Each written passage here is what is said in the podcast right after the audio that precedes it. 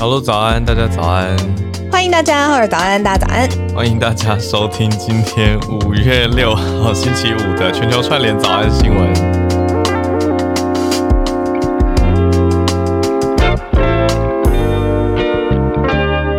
到一礼拜五了，真的。大家感觉到了吗？今天两个主持人的速度不太一样，好像世界有点不太一样。多重宇宙，好，多重宇宙可以。哎，这件事情后续怎么样啊？这件事情的后续就是，我觉得，嗯，还是很多人对于翻译不是很开心，就我讲院线的翻译，所以我觉得后来出现一个比较新的，但比较冷静的，就是在那一波愤怒啊，那波热潮激烈的讨论之后，现在趋于平静，大家的结论就是说，嗯，有一些人会说，嗯，我希望。就是有些人会觉得好，虽然如此，但我还是进电影院看这部电影。但有一些人是说，哦，我希望我我看了，我觉得三派人，刚第一派嘛，然后第二派就是我看了，但是希望到时候上到呃串流串流的时候可以是不同的翻译。那第三派就是还是比较不开心，就是希望现在电影院还是可以改翻译，可是实物上来说，这个操作比较不可能。哦，第三种比较难。对，因为我的认知是片商要重压字幕啊，然后还要送 DCP，就是这些拷贝是不是？哦，拷贝要送到每一个有播映的电影院，所以成本是很高的。通常片商不会做这件事情。哎，但是串流平台应该就比较有可能嘛，因为我还曾经在不同的串流平台看到不同的翻译过，所以我觉得这个是呃可以更动的有有机会。我觉得就看到时候片商是把字幕一起提供给串流各个串流平台一起收出，然后串流平台自己决定要不要采用，也许串流平台自己会再发给他们常常配合的。字幕翻译公司，嗯嗯嗯，所以有蛮多变动的空间，而且有可能在不同的平台会有不同的版本。嗯，我昨天呢，就是有收到很多，就是诶，不是很多啦，可能两位吧，两位是平常没有跟我在讲话的。听友，嗯，但是因为玩了昨天我们早上的那个，你选 A 还是选 B？然后他们第一次跟我讲话，嗯，我就蛮开心的，就是因为节目已经一年多了嘛，就是我会觉得哦，愿意跟我们互动的人，愿意跟我互动，比如说私讯到 IG 的小盒子里面的人，嗯，好像已经固定了这样。但这两位昨天两位是因为玩了这个游戏，新跟我讲话说他们觉得早上玩这个很好玩，然后我就认真的开始想说，是不是每天早上嗯来准备个两题好了，就是。让大家一起互动的的题目，好像可以哦。要要怎么调查？你自己提的。好了，我们又开会，又要开会了。你觉得？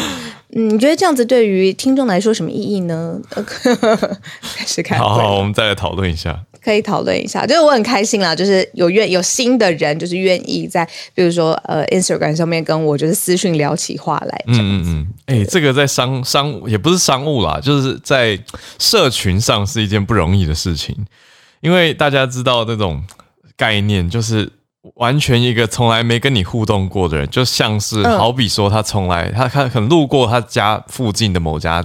某家商店，嗯，他就觉得，哎，可能装潢，他就一直看，一直观望，可是从来没有踏进去过，嗯，可是，一旦开始认识了，实际认识了店家或实际有来往之后，就会比较有可能成为熟客或常客。所以我的意思就是说，我们作为，我 对不起，刚刚那么轻松，会突然太认真开始聊品牌跟行销了，对，我们开始 聊起品牌了耶，就是。一个消费者或者一个大众跟品牌的接触，通常是七次之后才会有所行动。大家听过这个吗？对啊，很多商业书都会写到嘛。嗯，所以恭喜，应该说 happy for for us, happy for the show。品牌对啊，我们这个品牌对啊，所以谢谢大家啦。今天呢，制作人其实帮我们找了一题很好的社群的题目，就是外卖点餐的 A P P 或 App。嗯，呃。其实，呃，还有网络游戏，其实被统计出来，被世卫组织统计出来说，跟肥胖症的关系有关。那因为今天时间有一点，我们是闲聊，已经被用完了。我们把这题留着，下周一开始，大家可以来，我们可以继续再聊。然后，大家如果现在拿出 A P P，可以放下来了，可以想，或者是在上面点点健康的食物，嗯，这样子，嗯嗯，对对。其实我我自己个人看到这个标题，就有点觉得，嗯。好，要要讲吗？好，我们可以可以留着，没有啦，因为我自己是外送大户啊，所以总是觉得，而且我实际上的确也因为点外送，有的时候失心疯，一天会点到三次到四次，那阵子我就会变胖。然后再做饮食控制，跟多运动，再调整。所以我们可以再聊一下这题，这个可以细聊，真的。嗯嗯，好好，来，我们来整理一下今天的国际新闻时事。好，嗯，今天选的几题，礼拜五，但是我觉得也是，嗯，有有紧绷，有轻松。好，那我们先从第一题，算是各国国防安全的大题开始看起哦。离我们很近的日本，日本首相。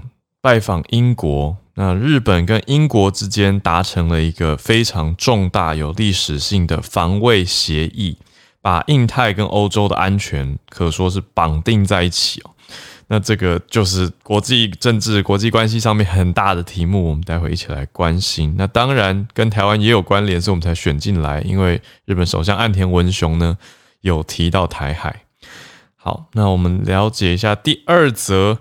第二则则是美国证券交易所相关的消息哦，严格说起来是证交委员会，所以有人叫做证监委，有人叫证交委员，嗯，做了一个决议，是把八十八家中国企业呢，呃，排定到一个所谓的预摘牌或者是准摘牌的行列。为什么呢？是因为要对一些监控设备的中国企业提出制裁。所以我们来关心一下这个美中贸易战，现在好像因为已经太太太繁盛了，应该说这个战打得太激烈了，我们反而少讲这个词了哈。但是美中之间的商业竞争还是很强烈的。那现在放到证交委员会来看，等一下来了解一下详情。我们来第三题，则是又回到安全协议相关的，看到了澳洲，澳洲要反制中国的威胁，怎么做呢？现在各国军火商变成非常的抢手，结果澳洲自己来制作无人舰艇。有新闻报道用了一个词是说来应急，有这么激烈吗？这么急着需要舰艇吗？赶快要自己做吗？我们来了解一下澳洲跟中国现在的防卫关系是如何，自己做的舰艇又是怎么样？最后第四题又回到了美国，这个蛮新的消息。也跟我们早安新闻很有关系，为什么呢？因为早安新闻常会引用白宫发言人讲的话，所以白宫新闻官现在新的指派派令出来了，是出现了第一位非裔的黑人女性，而且她也是公开出柜的人士，好，是新的白宫发言人或者我们讲新闻官，待会跟大家介绍一下。好，他的中文翻译名称叫做沙皮爷，呃，上皮爷，上皮爷，上皮爷好，相片他来接替沙奇。好，那我们就先从第一题开始讲起，日本跟英国的安全协议。嗯。安田文雄最近很忙哦，他从四月底开始到五月六号这段时间段呢，他去了印尼、越南、泰国、意大利还有英国五个国家访问。那英国是他的最后一站。那果然呢，跟台湾也很有关系，就发表了跟英国一起发表了一个呃相互准入协定原则共识。我们待会来解释这是什么。这算是呃印太跟欧洲安全。结合更紧密的，而且呃立场上面也更加明确的一个跨时代的原则跟共识吧。嗯，呃，所以有媒体说这是一个历史性的防卫协议。嗯，好，什么是相互准入协定呢？嗯，呃，它的英文简称呢是 RAA，Reciprocal Access Agreement。嗯，它意思是说呢。接下来，呃，英国跟日本的武装部队哦，就是在军事的武装部队，他们接下来可以一起执行演习训练，还有救灾。哦，我觉得那关键字是 access，嗯，就是有一种可以互通有无、互相许可。彼此，因为所谓的 access 是一个字义比较多的单字，它有进入，呃，比如说连线网络，有网络连线能力，就是 access to the internet。那这个这种 access 就是两边互相可以取用或者互相应用彼此的防卫资源。嗯，那所以我觉得它中文翻的是相互准入协定，其实有表示这个 access 呃意义这样子。那呃，在伦敦的时候呢，日本。就是安安安田文雄，他是非常非常受到礼遇的。就有媒体有说，在跟这个现在英国首相来呃会晤之前，就是英国出动了皇家空军，还有空中加油机，还有战斗机飞越首相的官邸，就是我们常说的唐宁街啦。嗯，听得到这个唐宁街就是官邸所在的位置，那其实就是要向日本首相来致意。那所以呃，在这个。历史上面来说，这是一个跨时代的防卫协议。那同一个时间段，我们可以看到北韩其实最近也很多动作。那接续在北韩之后，日本跟英国又共同发布了这种原则共识，其实也是说整个印太区跟欧盟会更紧密的连接在一起。对，就是一个新角度。嗯，北韩这几天就是在试射弹道飞弹啊。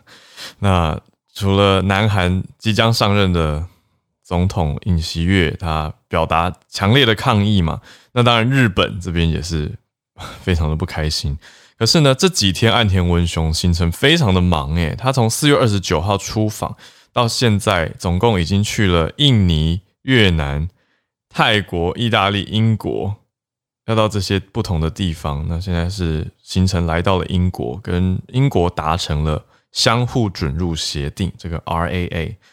那在这个之前呢，日本在一月的时候，其实跟澳洲已经签了 RAA。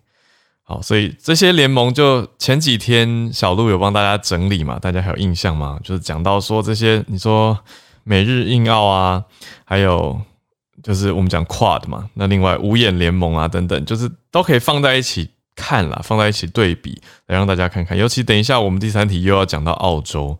所以刚好又连在一起了。所以日本在一月的时候跟澳洲已经签了 RAA，但现在最新的是跟英国来签署 RAA。那意义上当然又不一样。虽然英国已经不是欧盟的国家脱欧了，但是在形式上或意义上，它还是跟欧洲非常非常接近的。所以就把日本跟欧洲的安全绑定在了一起。那这根据英国首相办公室的发表呢？他们都一起，就是强生跟岸田文雄一起来指责，强烈的指责俄罗斯野蛮侵略乌克兰。他们说这就是后冷战时期的结束，现在已经是一个，他们没有讲到热战这个词，可是意思就是现在是新的一种热战啊，对国际安全有重大的影响。所以欧洲大西洋他们讲成一个很大的 block 一个区块，另外一个大区块就是印度跟太平洋，就是我们常讲的印太。两个地方的区域安全是不可分割、绑定在一起的。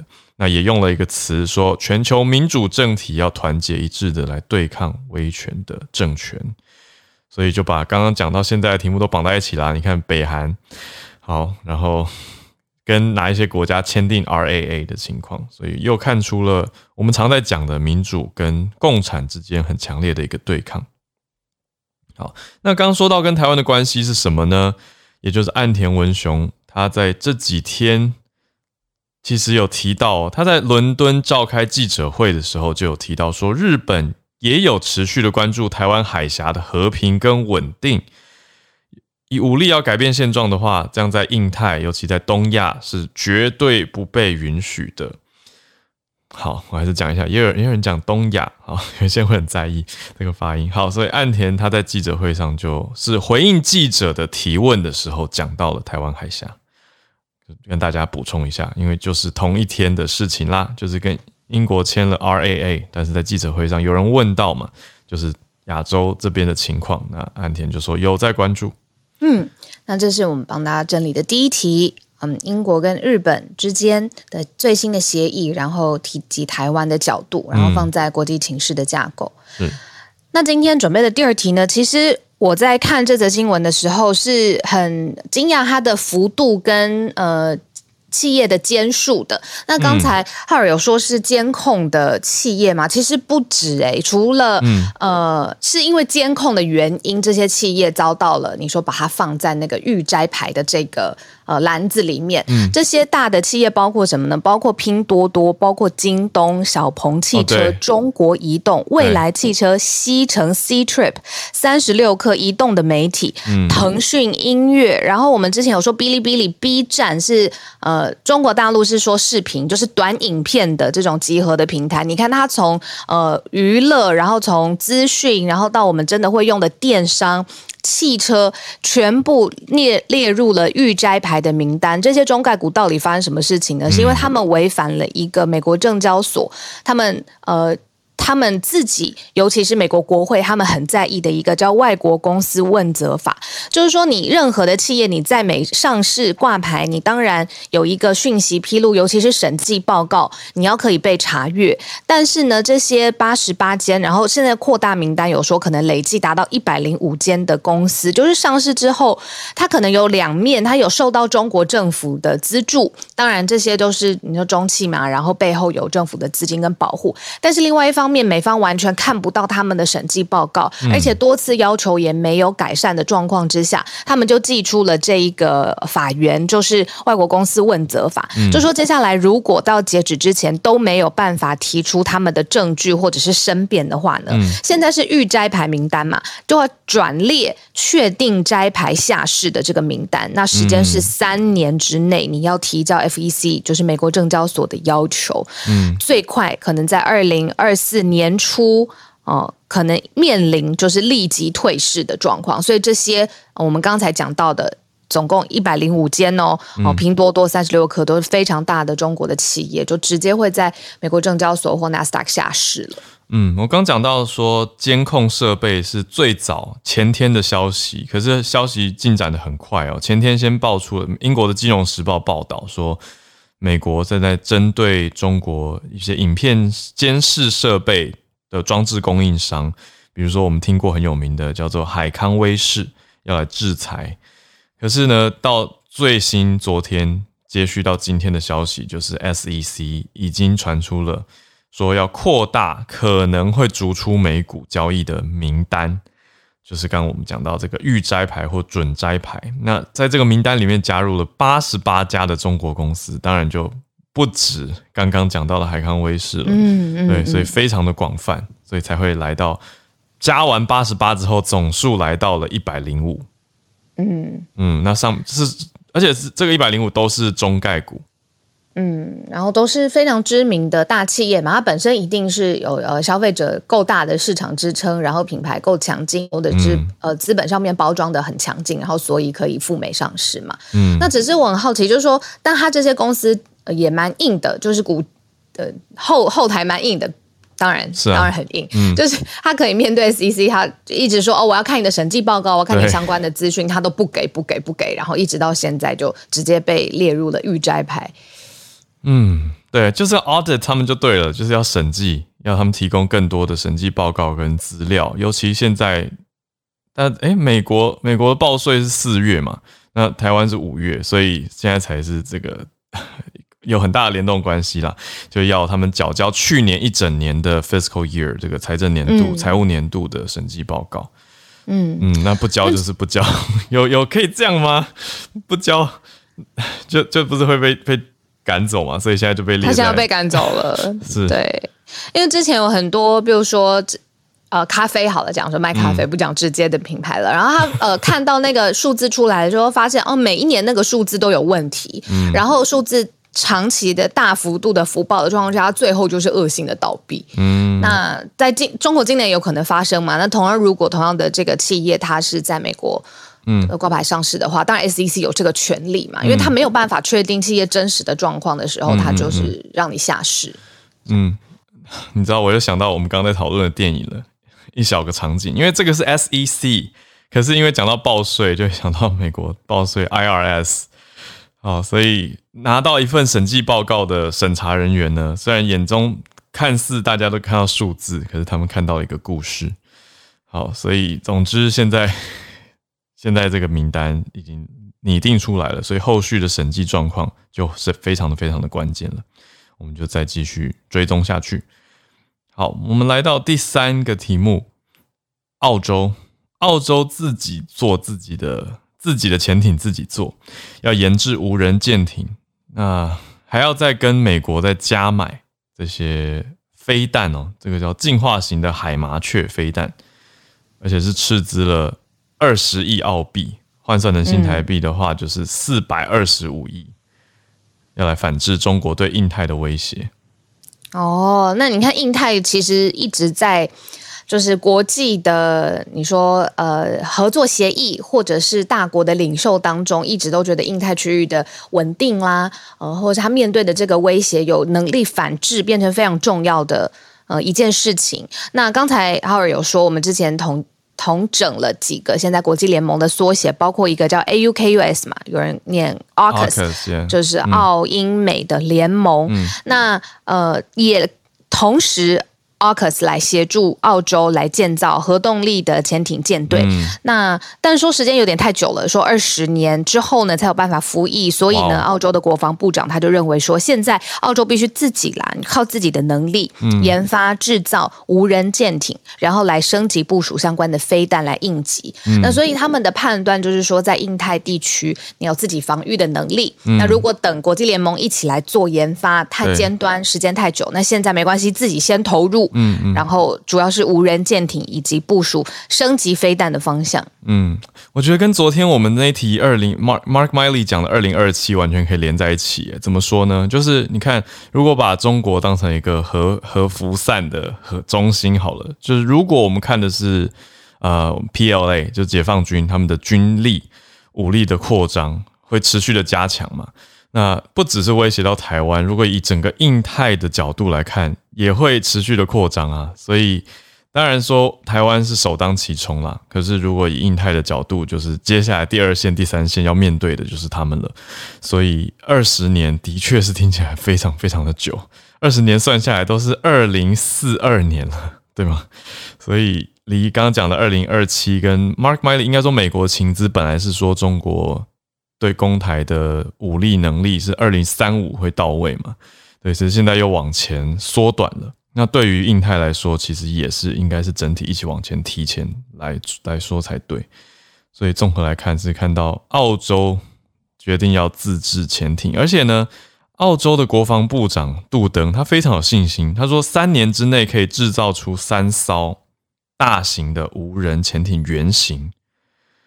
那这样子可以提升澳洲军力的呃整体创新能力，还有在水底的防卫能力。这个就让我们继续去了解一下。根据我这几天的研读，我了解到说，嗯，许多的国防国防应该说军事设备大厂都在说供货有点吃紧，然后就说要涨价。其实台湾这两天也有消息啦，不知道大家有没有关注到，就说美国的。军事设备商要卖的这个 helicopter 直升机太贵了，所以国防部就说不买了，就是实在是超出预算许多。那有不只是直升机，有其他的飞弹啊、其他的装备啊等等，也在提说现在国际的供应有点问题，所以可能要涨价的意思。所以大大家也再看一下，这个有点供不应求的状态，那也显示出各个区域安全大家的重视程度的提升。那另外呢，美国这边不是提供了一些的设备给乌克兰吗？美国的提供量也是非常高的，嗯嗯，就是用掉了美国非常多的库存，可以这样子说。所以美国等于又要再叫新的货了，所以也造成这个嗯缺货的状态，缺料缺货。好，所以澳洲自己做。那我们来到第四题，对，今天嗯，我们最后一题。跟大家分享，就是之前我猜浩尔要说的是，我们常常在早安新闻听到他的名字，就是白宫发言人嘛，沙奇，他要离开白宫了，因为呢，他要去加入 MSNBC 主持一个节目，也就是说，在他心目当中，加入电视台主持节目的这件事情，在他现在的人生选择当中的 priority 大过，就是当担任白宫发言人。嗯，那。接续他的是一位呃非裔，我们就说他是黑人，然后他是 LGBTQ 族群呃的一份子，那就是第一位黑人女性跟 LGBTQ 族群的一份子，这种双重的身份。那现在是白宫的第一位有这样子身份的发言人。那美国总统拜登他也透过声明表示说。这一项工作当然是非常非常困难的嘛！你看这么多媒体，尤其是美国的呃媒体竞争，然后他们巨细靡遗，这个文化你要掌握到，然后瞬息万变的资讯你要可以呃有条不紊的，而且有条不紊，而且是把它呃放在呃政府现在执政的脉络之下，像上外面沟通的时候，这个当然是很困难的。但是美国总统拜登就是说，上皮耶他拥有这种能力，而且有这样子的经验，重点是很正直，会成为拜登政府非常强而有力的发言人。那他自己呢，他也透过 Twitter，他也就说谢谢美国总统，It's a true honor，就是真的是一个非常非常大的荣幸。那他很期待可以加入这个现在的执政团队。没错，他的全名是 Karine Jean Pierre。那上，所以大家翻译他的姓氏啊，上皮耶。他本来是副新闻秘书，那现在就是成为了发言人。所以我们之后也会常常提到由他来代表白宫发言对外的一些消息。所以大家多多认识一下这位新的发言人，就是 Karine Jean Pierre。上皮耶，Jean Pierre 是很算蛮常见的一个法国姓氏，所以我我想他家族应该。有一些关联，我个人，我个人就是嗯嗯很喜欢看姓氏推测 一些故事。对我正要说，好像呃，比对名字蛮敏感的。你看姓氏可以大概知道，比如说，哎，是是像是 Saki，Saki 他就有波兰血统，他们家族就有波兰，因为这个名姓氏就有波兰裔嘛。对，那双毕业，我想应该跟法国有一些连接。我我猜啦，个人的推测。好，所以对，跟大家聊聊而已。好，所以这是我们今天的四则整理盘点，时间也来到了八点三十分，就欢迎大家来举手进到全球串联的时间。啊，今天星期五嘛，嗯，那下周呢，我们就会推出我们的专题喽。我们两周一次推出的专题，跟大家预告吗？好。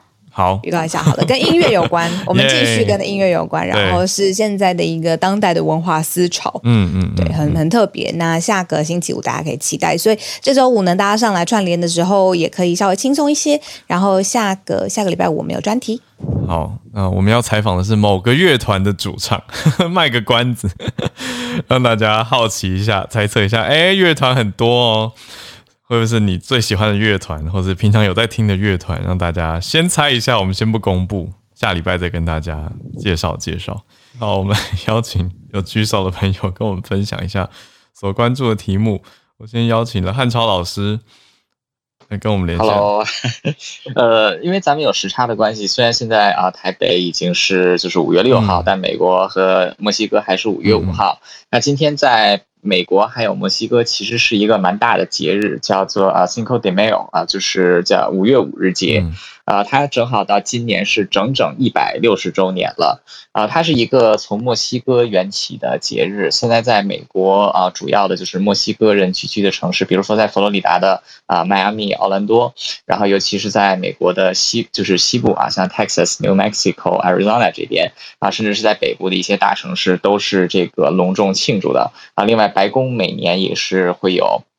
就是类似的活动，主要是 celebrate 这个墨西哥的文化。嗯啊，那它的起源其实是在一百六十年前，就是一八六二年啊。当时法国的皇帝拿破仑三世派出远征军啊来攻打墨西哥。那当时墨西哥的这个民主就是自由民主政府啊，是以四千人的劣势兵力，就是在正面战场击败了已经五十年没有打过败仗的法国正规军，而且是只有对方兵力的一半，就等于是以少胜多。而这个也是南美洲历史上第一次，就是由这个南美人战胜欧洲人，所以是当时就是震惊世界啊！当时在美国也是引起了很大反响，所以这个节日不仅是墨西哥在 celebrate，然后美国也是在 celebrate 啊！今年是已经第一百六十周年了啊！所以这个今年也有嘛？虽然说疫就是疫情又再加上美国已经啊基本上完全开放，呃，所以今年就是有一些城市的啊游行还有活动啊也都是重新都。起来了啊！这个新闻结束之后，我会自己要录一期 podcast，就主要讲一讲这个节日的由来。嗯，就是这样。谢谢。Cinco de Mayo，我知道 Cinco 是西班牙文的五，所以那 Mayo 应该就是 May 吧？五月。对，所以就是五月五日节。就台湾台湾有双十，这个就是双五。真的很台湾真的很少听到，或者是华人大家也许都比较少接触，很有意思。谢谢汉超老师。好。我们再继续连线。今天邀请到叶老师，是叶老师早安。好，好早，小鹿早。今天要分享一个比较轻松的新闻，就是嗯，最近有一个乾隆时期的花瓶拿到这个拍卖市场上面去，那它估计可以拍卖十五万英镑。嗯，但是呢，这个花瓶事实上，那个就是，嗯，当年哈，就是大概是在一九八零年代的时候呢，是由一个外科医师花了大概几百磅就买到了。然后后来他往生以后呢，他把这个花瓶，就是呃，就是这个花瓶就传给他儿子。但是他儿子一点都不知道这个花瓶的价值，就把它摆在厨房里面。然后直到最近，就是他想那个可能想到说要这个要就是找人鉴定一下，结果发现说呢，这个花瓶是乾隆时期的花瓶，而且它的花样，等一下我把这个新闻贴到这个社团里面，就是它的这个图案，它是。青那个青色为底，然后这个上面的那个花纹是金色的，就是是很很少见的花样，所以估计呢至少可以拍卖到这个十五万镑这样子。哇！那当然就是说这个就是告诉我们说，有的时候诶一个小小的投资，可能不知道到底这个多年以后是不是会这个诶让你赚大钱。我觉得这个消息会鼓励很多喜欢收藏一些古董啊，或者去二手市集买东西的人，因为像我我我阿公在他生前就非常喜欢去带一些东西回家，就被我阿妈骂，就是说 Q 不 Q Q 不手灯这样子。可是我觉得可能这样有这样的偏好的人都会心里有一个梦吧。所以的确那个感觉就是你家里面堆了很久的一个花瓶，有一天突然鉴定发现它是大宝藏。这个故事蛮某种程度上算励志了，谢谢叶老师。对啊，对，很有意思的消息，也很期待看到这花瓶长什么样子。嗯哼，谢谢老师。呃，刚刚看到了翠翠，然后邀请了翠翠上来。那孔医师稍等我们一下下。呃，翠翠今天跟我们分享的是，呃，我们跟日本。对对，不好意思，不好意思，忘了打那个标题。这其实今天想要聊的是说，呃，因为其实在日本，它有一个叫做呃儿童热线的，算是一个 NPO 法人。那他们就是有公布了一个，就是他们关于去年年度，就是他们会接受一些，就是所谓哦，先讲一下儿童，就是在日本的定义就是就十八岁以下这样子。然后其实，在去年有关于就是就是类似我们讲什么张张老师热线，那他其实去年大概有将近十。七万件就是打电话，或者是因为它其实是有一个网站，就是你可以打他的电话，或者是说它是可以用线上的聊天室的方式，就是去对咨询这样子。对，那其实这一个就是 NPO，它本身大概会有全国有两。配两千位就是志工，就是负责这一些案件。那就是据说去年大概，嗯，怎么讲，在当中就是发，就是他们接到的案例当中最深刻的，大概就当然就是所谓的被欺负啊、霸凌，或者就是被父母虐待这样子。那还有甚至有些人说想要自杀的。案件大概有快要呃五百三十八件左右这样子。那其实比较有趣的是说，呃，在这当中其实蛮多的人就是打电话过去，最主要原因是因为大概百分之四十八本身是。他觉得不知道自己的未来该怎么办，然后而且这个是相对于五年前的百分，就是跟五年前比起来，它大概比例从百分之十一 percent，嗯，晋升到百分之十九 percent，尤其是跟学校有关的大概是百分之二十，嗯，然后跟就是家里有关的大概是百分之呃十一 percent 左右，对，那其实。他嗯，他们的资料是显示说，其实去年的就是这样子的生，呃，这么讲咨询，其实是跟前几年比起来是相对增加的。那其实原因，我相信大家应该很理解，还是因为疫情，因为疫情的关系，就是不能去学校啊，或者是说甚至没有自己的怎么讲可以就是休息的地方。然后甚至是跟家人之间的争执，这都是还蛮严重的情况。对，然后我只是刚好看到发现，哦，原来一年有十七万件，其实这样听起来是真的还蛮多的。那我觉得还蛮有趣，想说就是来分享给大家这样子。嗯嗯，好，以上就是我的分享，谢谢。谢谢翠翠，我觉得会去寻求协助其实是好的一件事情。嗯，那有这样的热线，我觉得是蛮先进的一个想法。其实，因为我一直说给孩童的，我好像。比较不知道，就专门给孩童的，因为我觉得给孩童的咨询，就是儿少心理师或儿少心理咨询，其实它又是一个专业，嗯，就是跟我们一般对成人的因为在台湾的话就是张老师嘛，等于是张老师服务所有年龄层，那也是非常广啊。对，那我觉得要有这样子一个窗口跟出口是蛮好的。原来日本有这样子的设置，哎，你说？然后我稍微补充一下，其实就是它这个热线，它当然不止就是我刚刚讲都是比较深刻的，但它其实也会就是接受一些就是怎么讲小烦恼，所以它就是会建议大家，哎，我们网络上有一个就是你可以发泄小烦恼的地方，你可以在那边写说你有什么烦恼。那可能比较简单，就是说哦，剪指甲的时候切到。就是剪到肉好痛之类的也有，对对，就是因为是小朋友嘛。可是在这十七万件的咨询当中，有四万件是真的是在心理上面有很大的压力，这样子。对，嗯，好，就是这样，谢谢。谢谢翠翠。我觉得很不容易啦，就是 等于要几乎有点 all inclusive，你要全包，可是在里面再要真的帮助，也不是说真的帮助到，因为你说那个剪指甲不然剪到肉，它也是需要帮助，就是大大小小啦。可是需要所谓介入的，或者是比较紧急的话，也要有办法从这个过程里面筛选出来。我觉得是很需要巧妙的流程设计。谢谢翠翠的分享。好，那我们还是先跟医师来连线了。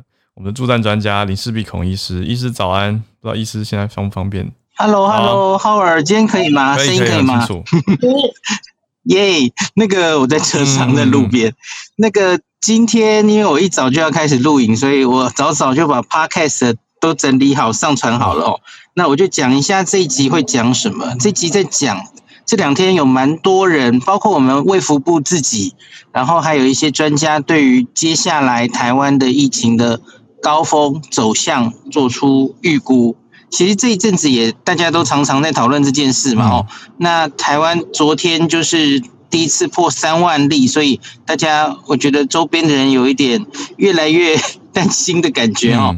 那我先说我们卫福部啊，卫福部推估这个五月十一号啊，就是离现在大概还有一周嘛。哦，五月十一号这个它可能会在这个五万到十万例之间。那中间中位数大概是七万五，七万五大概是最可能的哦。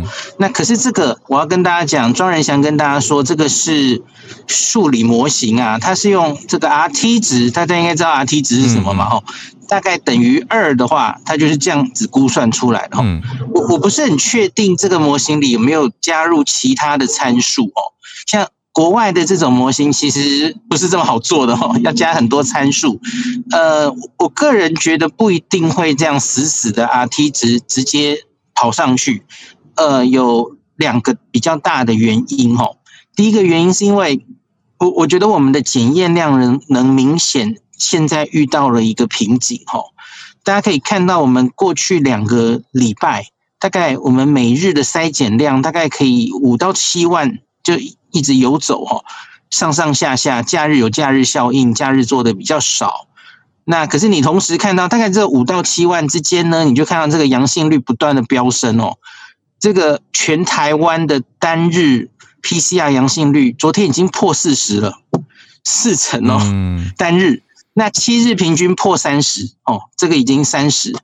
那大家记不记得我们常跟大家说啊，东京疫情好严重哦，阳性率三十，我就吓一跳。可是现在是我们现在就是三十哦，七日平均啊。那所以比较严重的县市当然更高一点哦。那中南部可能还好，这样不太同步。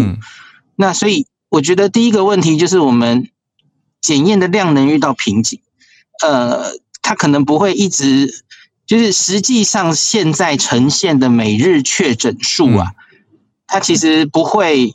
一直反映你实际真实感染的人数了哦，越来越不能反映啊，因为你这个阳性率越来越高，就代表其实露在外面的人应该是越来越多哦。你没有做那么多检查嘛哦，那还有一个变数是我们会不会在某个时候启动快筛，也可以直接算确诊。那昨天台湾有一个重大政策宣布哦，是说五月十二号开始，我们在居隔呃居隔那个三加四。还有居检，就是国外回来的居检的七天，这一段时间里面的人哦，快筛阳可以直接算确诊。嗯，这个是五月十二号要开始做的事情，然后，那所以这一些人先开始试行，我觉得假如运作顺畅吼，终究最后大概就是会跟国外一样了吼，就是普遍的人都可以快筛阳，其实就确诊了，你不要大家都急去做想办法要做到 PCR，然后这其实对于绝大多数的轻症来说，九十九点七 percent 的人都是轻症或无症状，你其实真的不需要每个人都去做到 PCR 确诊，这其实是一种医疗量能的浪费了哦。好，那所以我的第一个问题就是我们的诊断。量能其实是有它极限的哦，现在其实可能已经稍微到极限了哦。那所以我觉得它不会这样一直等比上去的哈，这是第一件事。那第二件事是，我觉得人民会自己做出一些行为的改变。这件事情其实我觉得双北的这一周、这两周感受已经出来了。像我自己这两个礼拜其实只有去内用一次过了哈。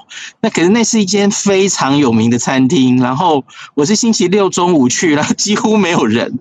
可是这间餐厅也不过大概一个月前哦，我全家人去一个平常日，哇，人山人海，而且还要预约，这样就民众已经自己做出动作了。减少餐厅内用，嗯，那其实政府政策并没有多大的改变，所以我觉得会有人民自主的约束。所以是不是如同政府有预约预预计什么五月二十号五二零也许会到一个高峰，然后就往下降？我觉得不一定诶，我觉得就是这个确诊量能的因素，然后这个人民会自己加强 NPI 的因素，还有一个因素还可以讲，就是我们刚刚有讲。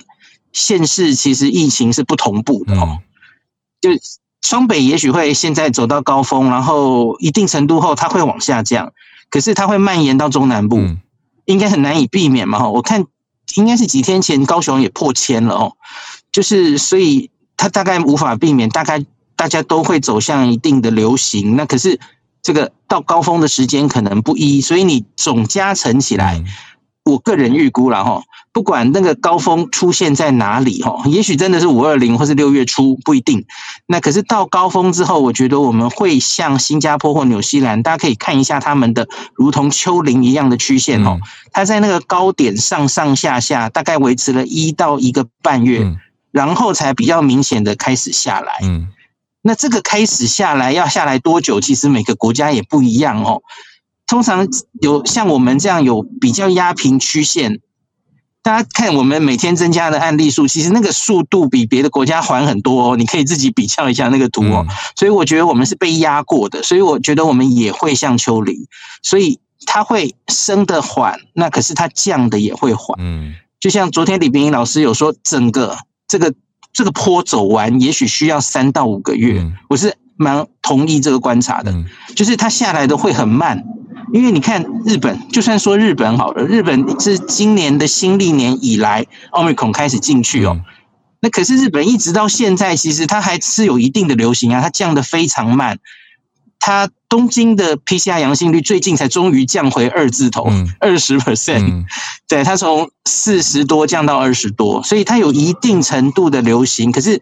日本已经不在乎了哈，因为他其实我看他加护病房现在几乎没有人，很少人，然后病房占据也非常低，所以虽然还有一些。案例，可是它其实几乎不会对医疗量能造成压迫，所以他们当然就哎黄金周大家开心出游，然后昨天甚至传出好消息，这个岸田文雄说六月以后可能边境管制就会有大幅的开放，这样哦，会有这种发言哦，那所以我觉得台湾的大家加油哦，我们拼过这一阵哦。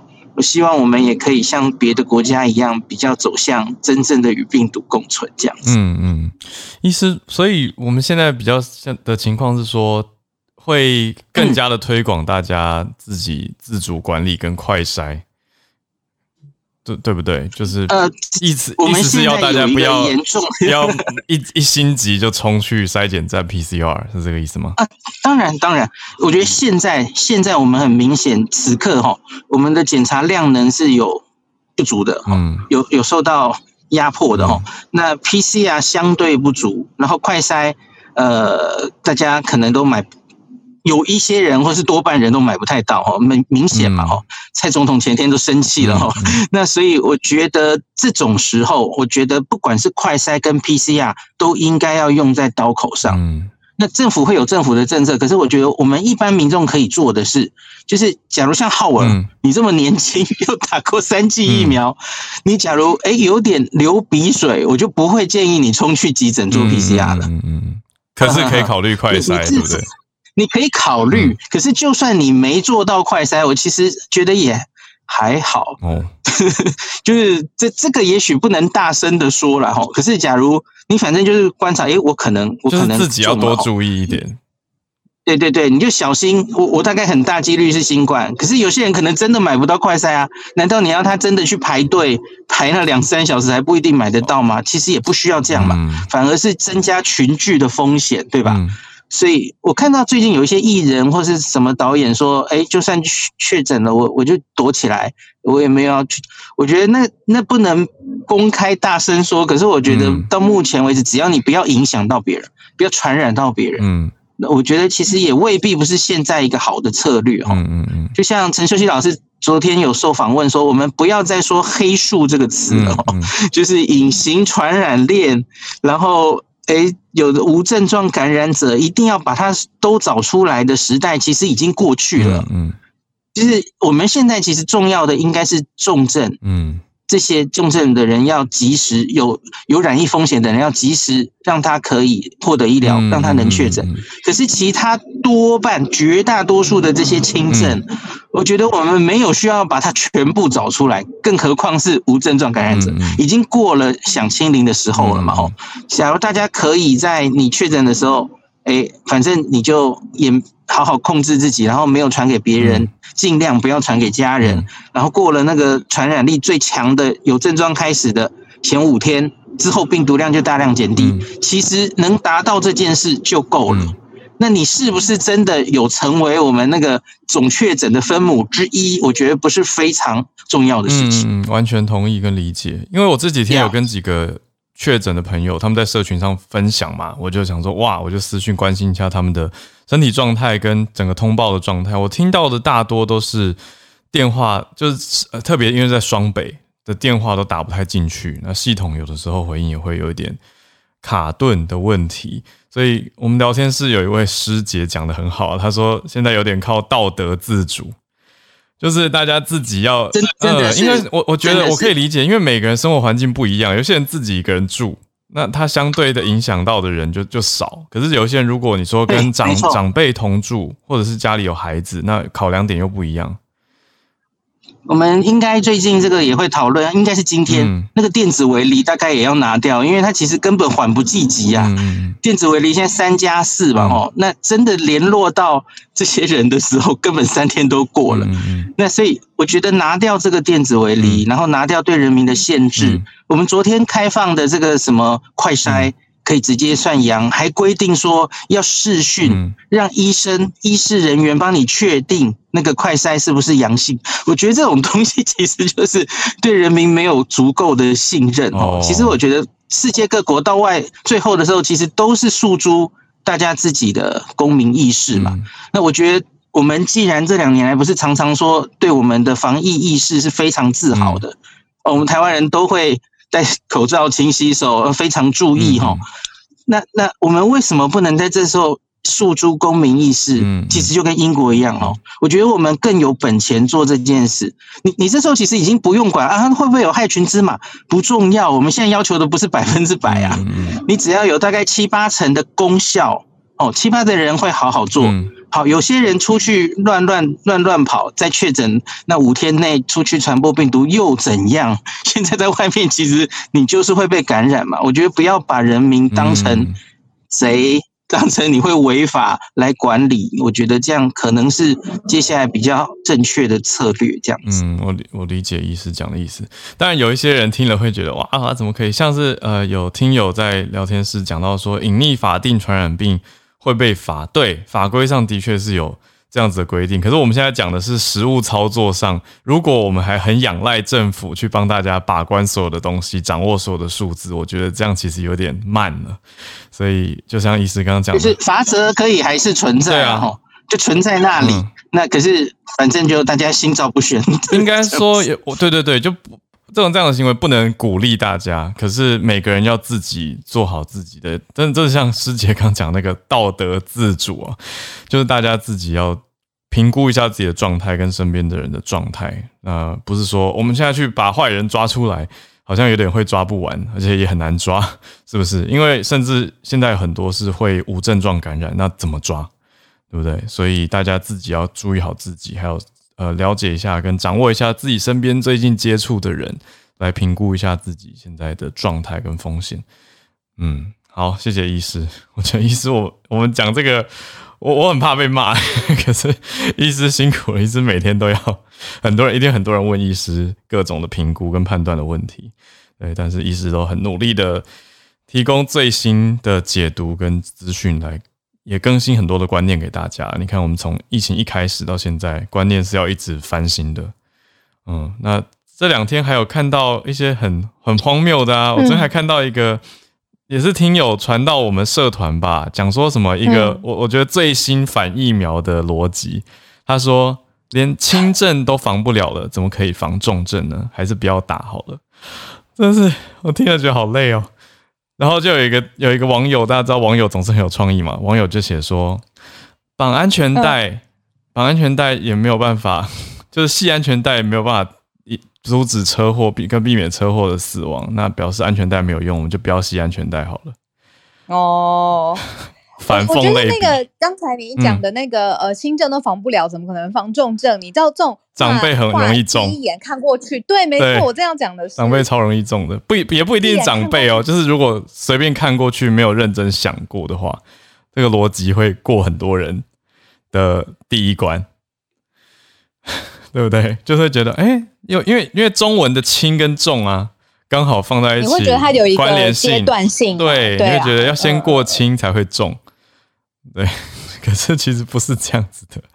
颇聪明，颇聪明，但不是正确的观念。对，对啊，所以我觉得那个安全带的比喻还蛮好的，就是绑安全带还是会车祸死掉，那不要绑安全带了。这个听完大家应该是知道不对劲了吧？嗯，所以我觉得是一个很聪明的。网友留言，总之跟大家分享啦。总之呢，我们除了要 要注意好自己的状态跟身边人的状态，也要注意这些假消息跟错误观念的传递。大家帮忙一起来辟谣，那加入早安新闻跟孔医师的阵线。我觉得大家一起来努力啦。也谢谢很多听友都及时在聊天室啊、社团跟我们更新消息。呃，这个可以跟大家补充，就是那个手机报税的是呃问题，现在呃很多人有卡关，那网络上面有很多解释的图卡，因为呃二零二报税的攻略啊，什么手机报税的升级图表解说等等，有很多呃网络上面的资讯，那大家要注意时间哦，不要忘记了这样子。嗯嗯嗯嗯哦对哦，我就我就是会忘记的那个人，谢谢提醒。五月了，天哪，好，好，感谢。哦，聊天室好好笑，很多有趣的、有趣的留言。好，我就不一一念，有兴趣大家可以来 Clubhouse，因为我们的节目也都会留下重播，有兴趣大家可以来看重播，里面就可以看到聊天室的留言了。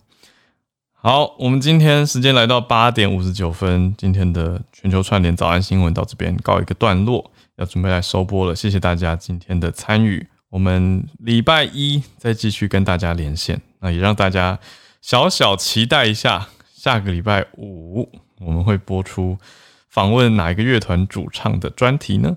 就先不公布，我们就礼拜一继续早上跟大家串联，祝大家有个愉快美好的礼拜五还有周末，我们礼拜一见啦，大家拜拜。